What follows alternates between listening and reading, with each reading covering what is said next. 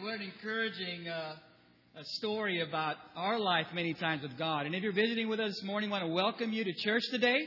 We're so grateful that you took the time out of your busy schedule to come out and worship God with us. And if you're a guest with us this morning, you are a very special guest. And you and I have something in common because I'm a guest here as well. And uh, really, the, the Lighthouse Church is really one of my favorite places that has become to come and worship God. And I hope that if you're visiting this morning, that this will also become one of your favorite places to come and worship God as well. Uh, if you've been here the last couple of weeks, you know that we are in the midst of a series where we're studying uh, the series titled When God, uh, that really explains the frustration that many of us have when we feel uh, God is not answering our prayers or God is being inattentive. And really understanding that this is common and this is something that even in the midst of, we can trust and believe in God. But we're going to do something this morning, maybe a little bit different, but that I think is going to be good for us. Is we're going to begin this morning with a question. And it's a question that every single one of us at one time of our lives, in our lives, has asked. And uh, if you're a Christian, you've asked this. If you're not a Christian, you've asked this. Or maybe this is probably the reason why you have not become a Christian.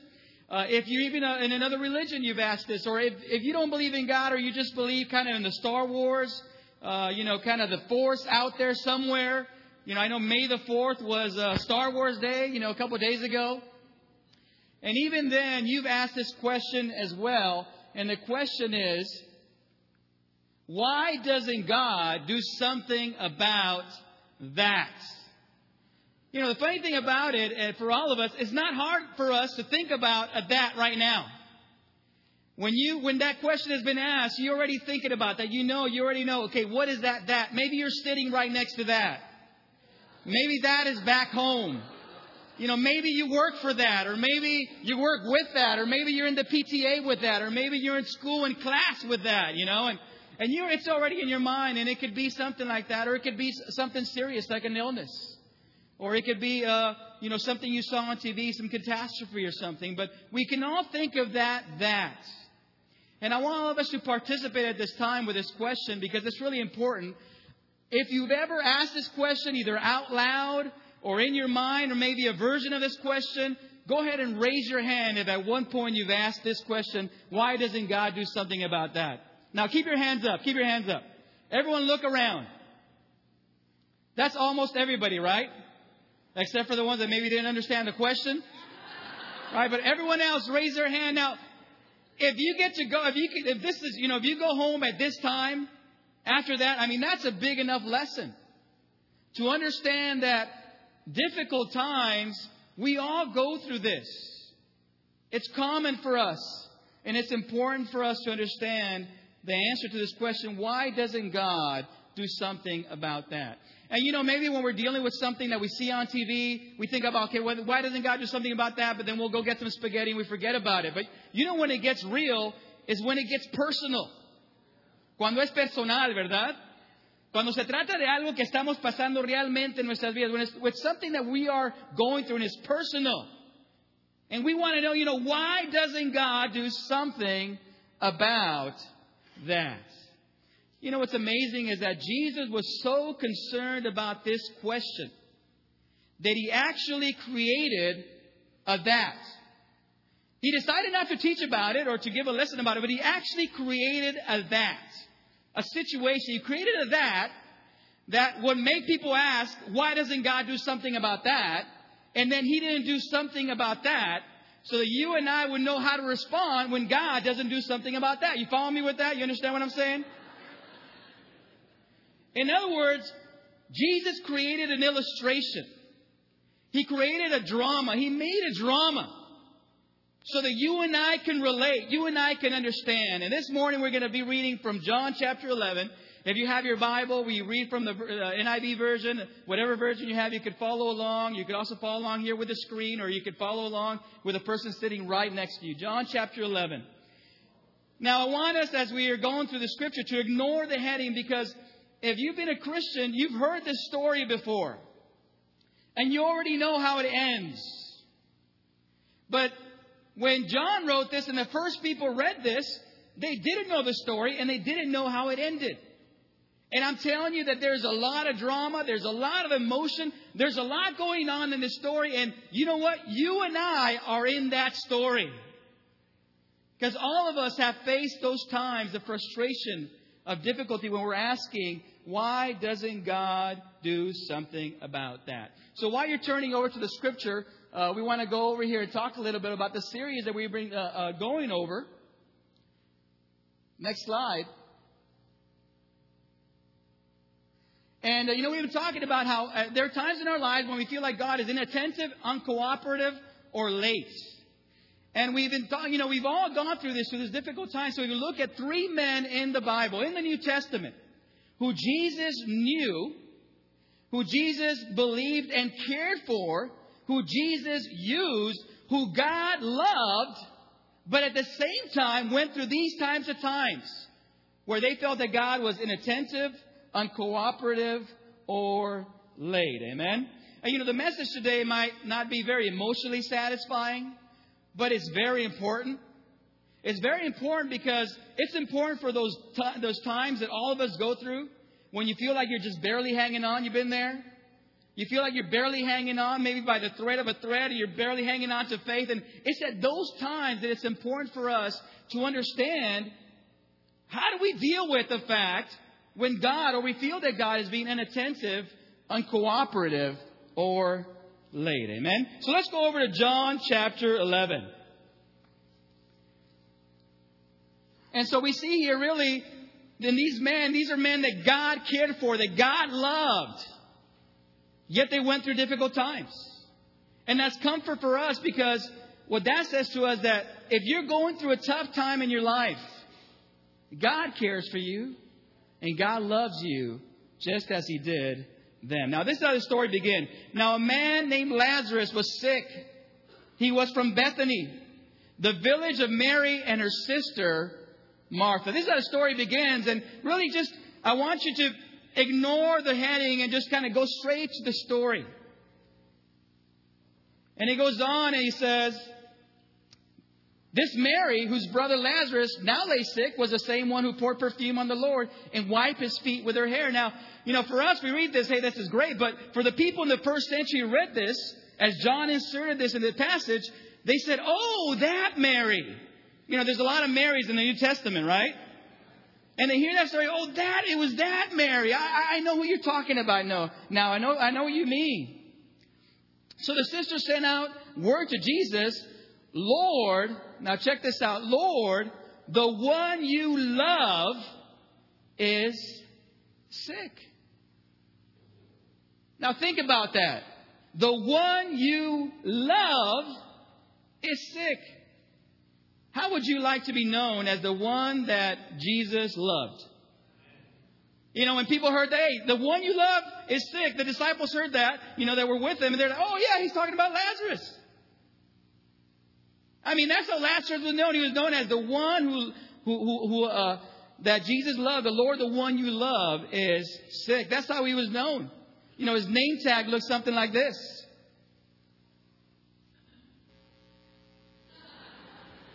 You know, his bumper sticker looks something like that.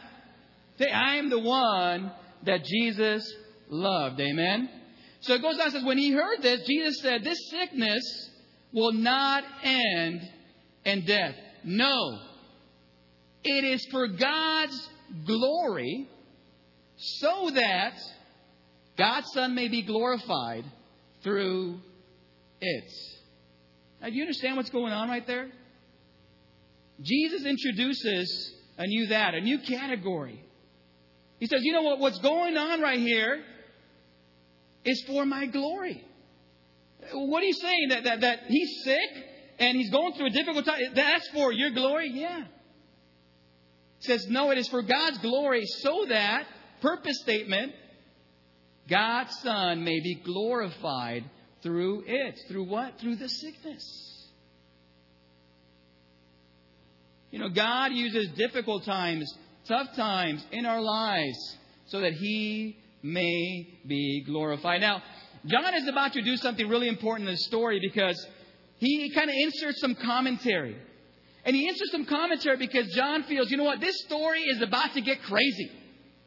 This story is going to, about to take a crazy turn, and maybe if I don't explain this, some of the people that are hearing this story or reading this story, they're just going to stop in the middle. You know what I'm saying? And he says this. says, Now Jesus loved Martha and her sister and Lazarus. Now, why does he say that? Because John knows with what's going to come next, some of you are going to actually doubt that. Some of you are actually going to wonder, does Jesus really love Martha and her sister and Lazarus? And just what John wanted to know, hey, listen, before we go on, I want you to understand something clear, okay? That Jesus loved Martha and her sister and Lazarus. You, got to get that straight. Because what's going to happen next is going to make you think that he does not. So when he heard that Lazarus was sick, he stayed where he was two more days. And then he said to the disciples, Let us go back to Judea. So here you go, you hear the story. You know, they come, the messenger comes, he says, Hey, listen, the one you love is sick. So the, the disciples just kind of start standing up. I guess we're going to Judea. Let's go. And Jesus says, No, no, no. He stayed, you know, sit down. We're not going yet. And he stayed two more days with his disciples. And then he said, Let us go back to Judea. So Jesus purposely, purposely stayed back and allowed Martha and her sister to nurse their brother till he died. They were caring for their brother till he died.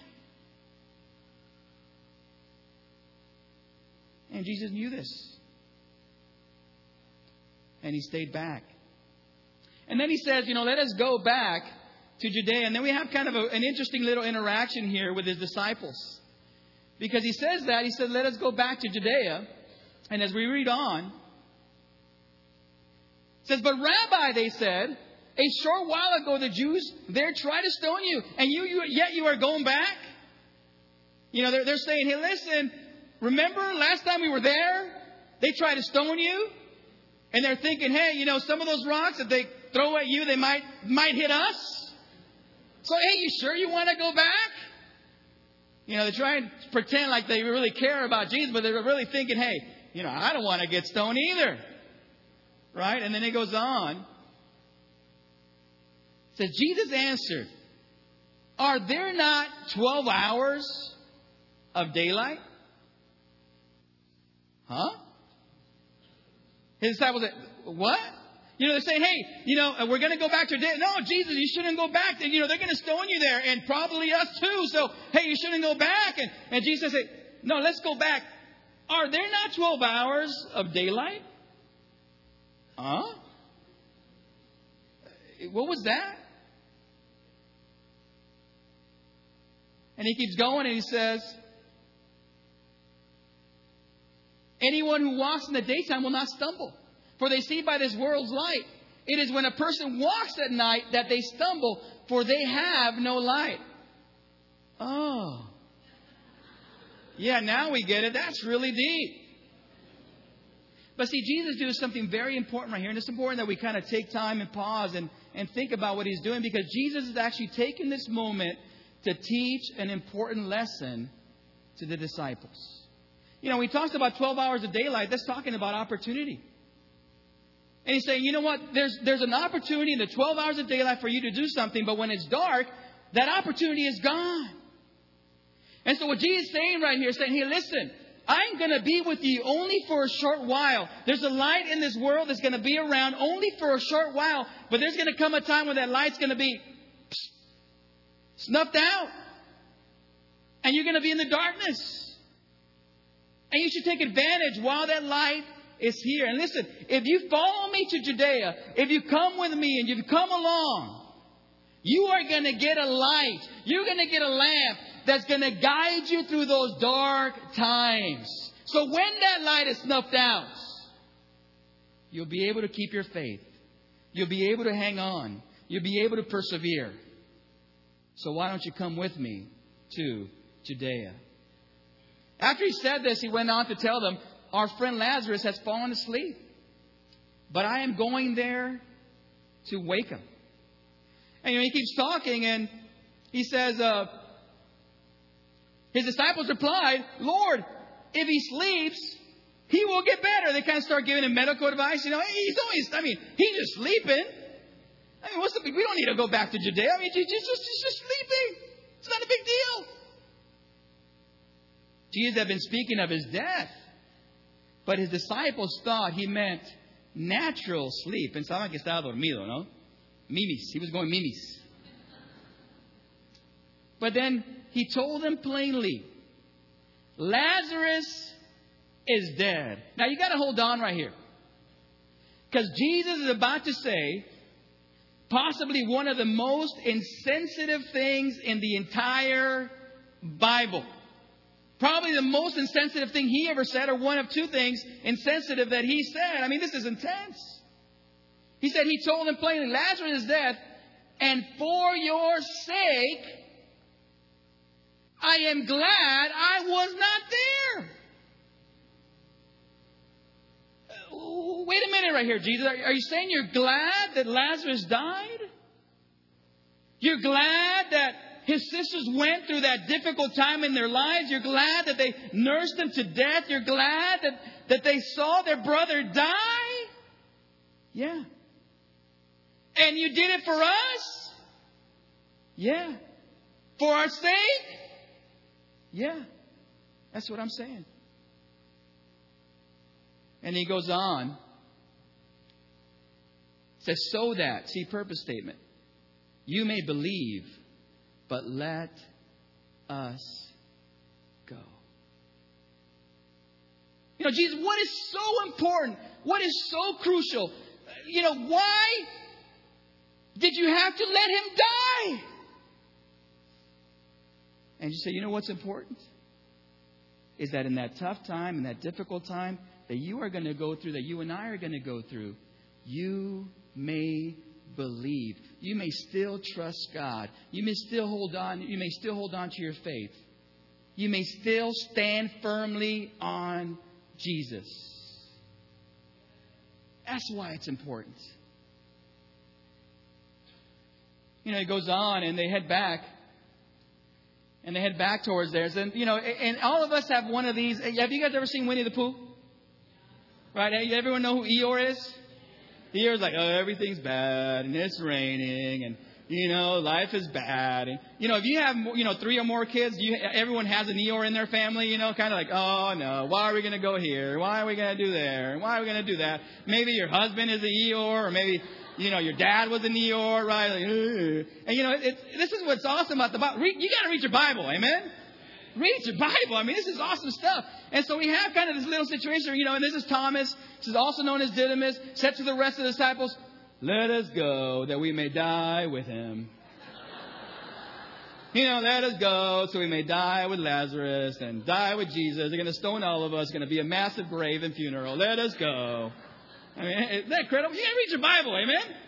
Read your Bible. This is good stuff. So he gets there, he arrives, he says, on his arrival, Jesus found that Lazarus had already been in the tomb for four days. Now, this is important. Four days. You know, Jew, uh, the Jews believed that the spirit, after someone died, hovered over the body for three days.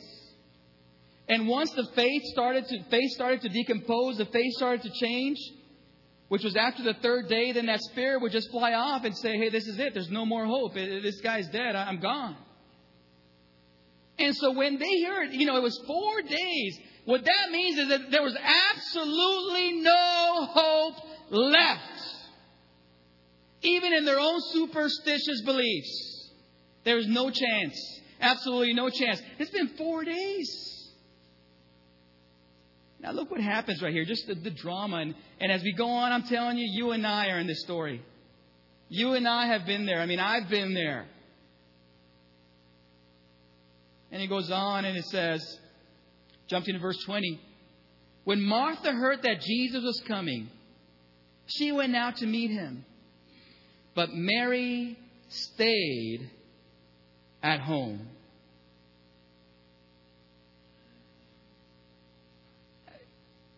Why do you think Mary stayed back? I mean, why, why do you think? Why did she stay back? She was mad. Right? She was angry. I mean, think about you're, you're a friend of Jesus, and you've seen him heal Gentiles, you've seen him heal Romans, you've seen him heal all types of people. There are lines to people being healed by Jesus, and so they know, hey, we have a special relationship with Jesus. So when they sent messenger, they firmly expected that Jesus is going to come. So they sat there, they were nursing their brother. You know, they were taking turns. Mary would be wiping his forehead and they'd say, Hey, Martha, go out there and wait and, and see if you see Jesus or send a messenger out. And they would take turns and they, they would nurse them. And here was Lazarus without morphine, without any medical assistance, dying in their arms. And they were thinking, you know what? Jesus, don't worry, Lazarus. Jesus is going to come. You know, the messenger came back. They, they said, Jesus got the message. He's going to come back. Don't worry about it. He'll, he'll be here. And then Lazarus dies. And they thought, you know what? Well, there's still, there's still a chance. He could still come back. But it was four days. You know, so Mary was mad. She said, What's going on? And you know what? Uh, Martha speaks to Jesus, and she says exactly what you and I would say. Says, Lord, Martha said to Jesus, if you had been here, my brother would not have died. If you had been here, it's your fault. It's your doing. Why are you doing this? Why did you do this? You don't love us. You don't care about us. You care about the Romans. You care about the Gentiles more than you care about us. You ever been there? And he goes on and says, But I know that even now, God will give you whatever you ask. And you see Martha, she's kind of struggling. She's like, you know, and, and, and it's, you know, but, but I know that, that you still have power. I mean, she's, she's like hanging on, you know what I'm saying? She's like, she's upset, she's angry, she's struggling, but, she, you know, I, I know you can do something. And the story continues. Jesus said to her, your brother will rise again. And Martha answered, you know, yeah, I know, I know. He's going to rise again at the resurrection. You know, it's kind of those things when people try to comfort you at difficult times. Say, it's going to be all right. Don't worry about it. And so, so Martha's kind of that mode. Yeah, yeah, I know, I know, I know, I know. He's going to rise at the resurrection yet. You know, it's all, it's going to happen. We're all going to happen. We're all going to be resurrected if we believe in you. And then Jesus says something that only a crazy person would say to someone whose brother just died. Or maybe an impostor would say. Or maybe the Son of God would say. Jesus said to her, I am the resurrection and the life. You know, Martha, you think that Resurrection is an event, yeah, and it is. You think it's going to happen at some time, yeah, and it is. But listen, I am the resurrection and the life. I am the resurrection and the life. I am the resurrection and the life. You know, you don't make stuff like this up. You think about it, and that's what I love about the Bible. It's so real.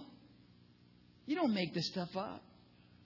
And as it goes on here, the one who believes in me will live even though they die, and whoever lives by believing in me will never die. And he asked a question that he asked Martha, that He asked every single one of us when we're going through that tough, that difficult time when we feel like, hey, God, why don't you do something about that? And He says, Do you believe this? Hey, Martha, do you still trust me? Can you still put, put your weight on God? Do you still believe? I mean, do you still believe I love you? Do you believe this? And you know, it's, it's in those difficult and tough times when we're tested. You know, do you believe this? Do you really trust me? You know, when it's personal, when you feel like God is inattentive, uncooperative, or late, and you're asking, hey, God, why don't you do something about this? Let me tell you, that, that's a hard spot to be in. At that moment when you think you're in the darkest point of the dark and you're just sitting there and you're maybe on your knees and you're weeping, you're crying, you're wondering, wait, what's going on? And, and God says, and Jesus says, hey, do you believe this? Do you still trust me? Do you still put your faith on me? And he asked this to Martha. Yes, she replied, and she goes into her own theological kind of response. I believe that you are the Messiah, the Son of God, who is to come into the world. Yeah, you know, I believe. I believe you're the Messiah. I believe. And story goes on. When Jesus saw her weeping, and the Jews that had come along with her also weeping, he was deeply moved in spirit and troubled. So he's heading here to the tomb. He's, he's heading to where Lazarus being in tomb. He's going to, about to be guided there. And, and he sees the mourning and he's troubled. And we move on here. It says, Where have you laid them? He asked. Come and see, the Lord replied. And surely Jesus knew where he was laid. And so they, they go on their way over there. And something happens. Either along the way or maybe he, when he arrived. And John records this simply by saying, Jesus wept. Knowing how the story was going to end. Knowing entirely what was going on. Understanding the purpose of his that that he created so that you and I would know what to do when we ask God, why don't you do something about that? In the midst of that, Jesus wept. And it's like, you know, Jesus saying, hey, listen, I'm not too big, I'm not too far, I'm not too distant to, to not understand your pain. I'm not too distant to come down, come close to you, and feel with you and feel your pain. And it's like Jesus, you know, those difficult times, those tough times, those struggling times. It's like Jesus going down and whispering in your ear, I know. I know. I know. I feel it too. He goes on and uh, we see the story. So Jesus, whether then Jesus said, See how he loved him? But some of them said, Could not he who opened the eyes of the blind man have kept this man from dying? Because why didn't he do something about that? I mean, look how much he loved him and, and look at what he did to so many people. Why couldn't he do this? And then Jesus goes up, and uh, it's a really awesome situation here that happens in this part of the story. Because Jesus goes up to the tomb. Says, once more deeply moved, came to the tomb. It was a cave with a stone laid across the entrance. He says, take away the stone. Now, you, you think about you being there, you're, you're like, take away the stone. Okay. And so he goes on and he does something here. And he's going to he's gonna pray to God. And, you know, before we, I read this prayer to you, I want you to think of Jesus. Basically, what he does is this, which is it's pretty awesome. You know, Jesus kind of goes off in the distance and he of, kind of prays out loud and he says, You know, God, um, you and I know what's going on. We know what's happening here. But I'm really just praying here at this time so that people know that I'm praying to you, so that they know when I do this awesome thing that it really wasn't me, but it was really you and me reflecting you here on this earth. So, you know, I'm just doing it for their, you know, for their sake, so they could kind of see that you and I are close and, and that power is in you. So, uh, you know, did they get that? You know, is it time? Can I say amen? And we can go back and actually do the thing? And that's kind of what happened. And so it says, but Lord, said Martha, I'm sorry, we were skipped back uh, one, one too far.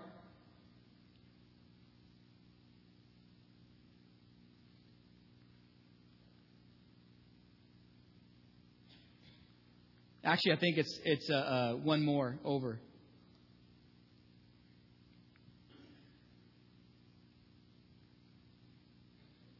Yeah, let's go back to the one we were. I'm sorry. There we go. PowerPoint.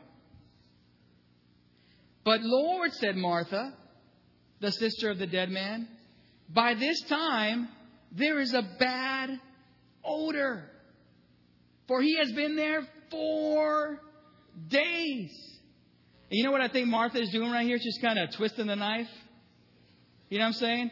Saying, you know, Jesus, by this time, it's, it's, it's been four days. You weren't even here at the funeral. You know what I'm saying? It's not he just died. It's been four days. I mean, you get that? He's been in the tomb four days. You know? And Jesus says this. It's very important. So then Jesus said, Did I not tell you that if you believe, if you trust, if you keep your faith, you will see the glory of God. You know, in the midst of that tough time, in the midst of that difficult time, if you believe, if you hold on, if you persevere, maybe you will see a glimpse of the glory of God.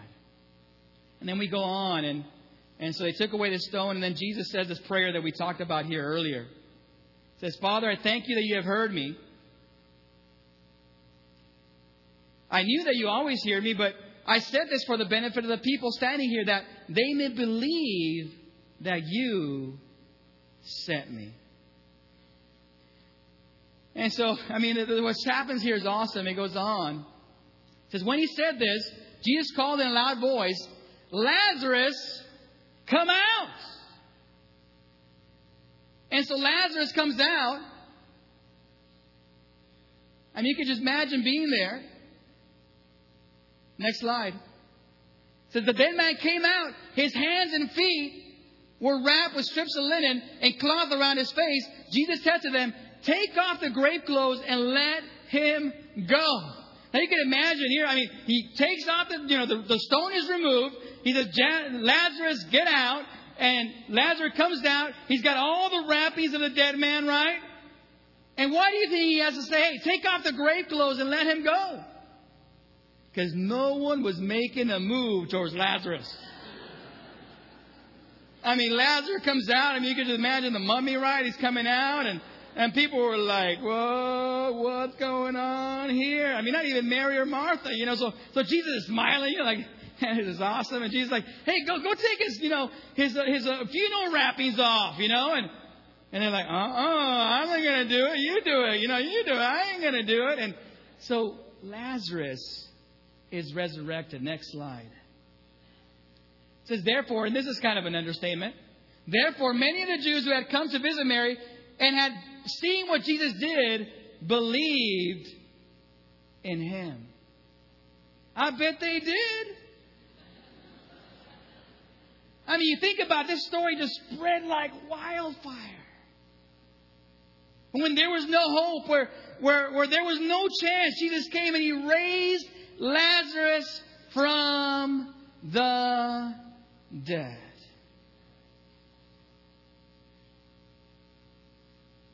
You know, we go back to our question. Why doesn't God, next slide, do something about that? You know, when the Jews said that, and they, hey, now we believe, Lazarus was raised from the dead after four days, means that there is nothing, nothing, nothing God cannot do. Why doesn't God do something about that? You know the answer to that question?